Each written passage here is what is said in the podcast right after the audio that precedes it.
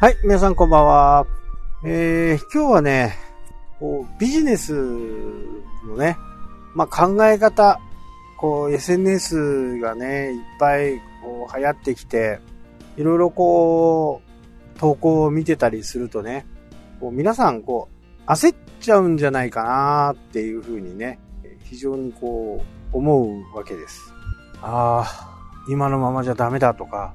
他の人はこんなに頑張っているのに、今のままじゃダメだっていうふうにね、えー、考えてしまっている。Twitter とかね、Facebook とか見て、ああ、みんな、頑張ってね、仕事して、お金稼いで、旅行とか行ってね、いいなっていうふうにね、思ってしまう人がやっぱり多いと思うんですよね。で、そこに対しては、非常にこう、なんとなく、そのね、意味はいいなっていう風なものはわかるんですけど、では何が自分にできるのかっていうことをね、え、考えるっていうことなんですね。ただその自分がやれることって、まあそんなに多くないよなとか、自分が起業したらこんなことできないよなとか、起業もできないよなとか、そういうふうに考える人がやっぱ多いと思うんですよね。だから、ソーシャルメディアとかでね、見る、えー、すぐにでも儲かるとか、えー、そういう短期間でね、稼げるとか、そういうところにね、みんなやっぱり流れてしまうんですよね。もし本当にね、短期間で稼げることがあればね、なかなか世の中には出回ってこないですよね。稼げる人もいれば稼げない人もいる。稼げない人の方が95%だと思います。稼げる人は5%。まあそんな中でね、えー、じゃあどうやってやっていけばいいのかなっていうふうに焦るわけですよね。SNS を見たりすると、YouTube を見たりするとね、えー、みんなもうなんか楽しく生活してね、やっているっていう。ただそこはやっぱり裏側を見てないから、隣の芝よく見えるっていうね、えー、ことわざのある通り、えー、実際は画面の外側ではね、いろんなことを考えて、いろんなことをやってみて、そして失敗して、で、今があるっていう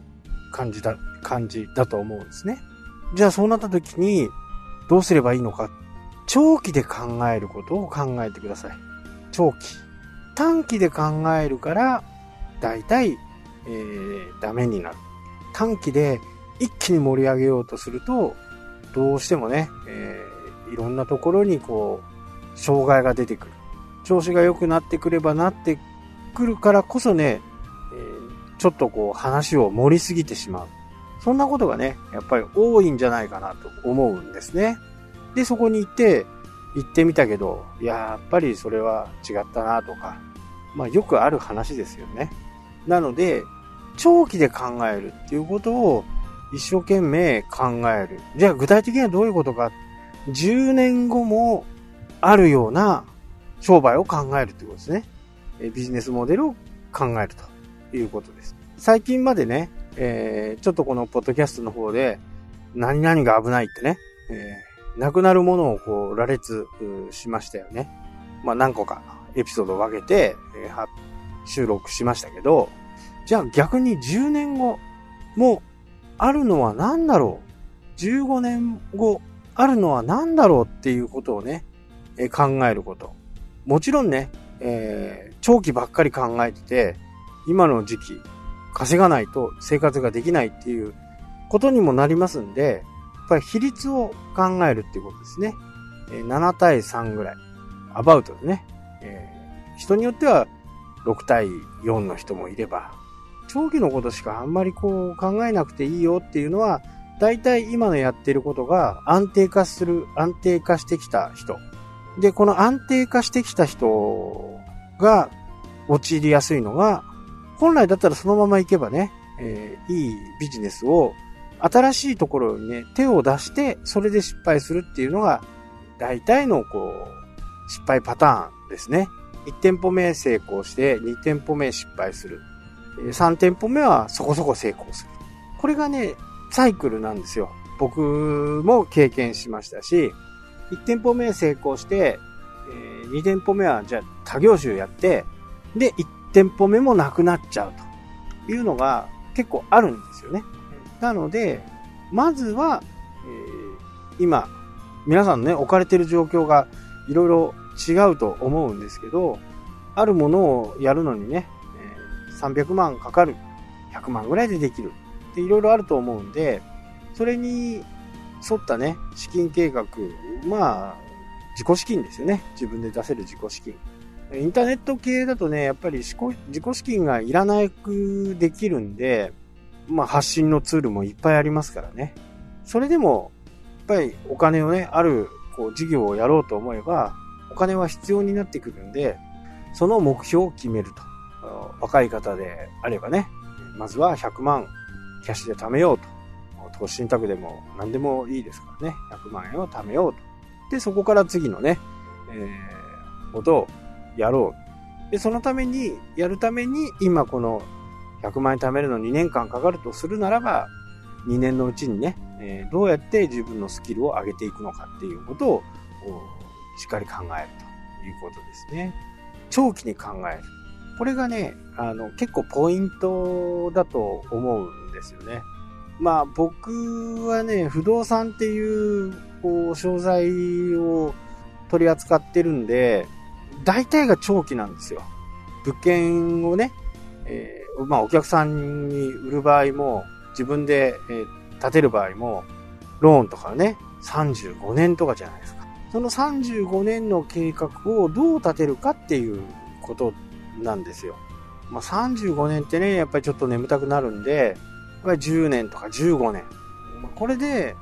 え、自分の手元に支払いが終わった時、終わった時にはね、すべてが自分のものになるような感じで僕は考えているんですね、いつもね。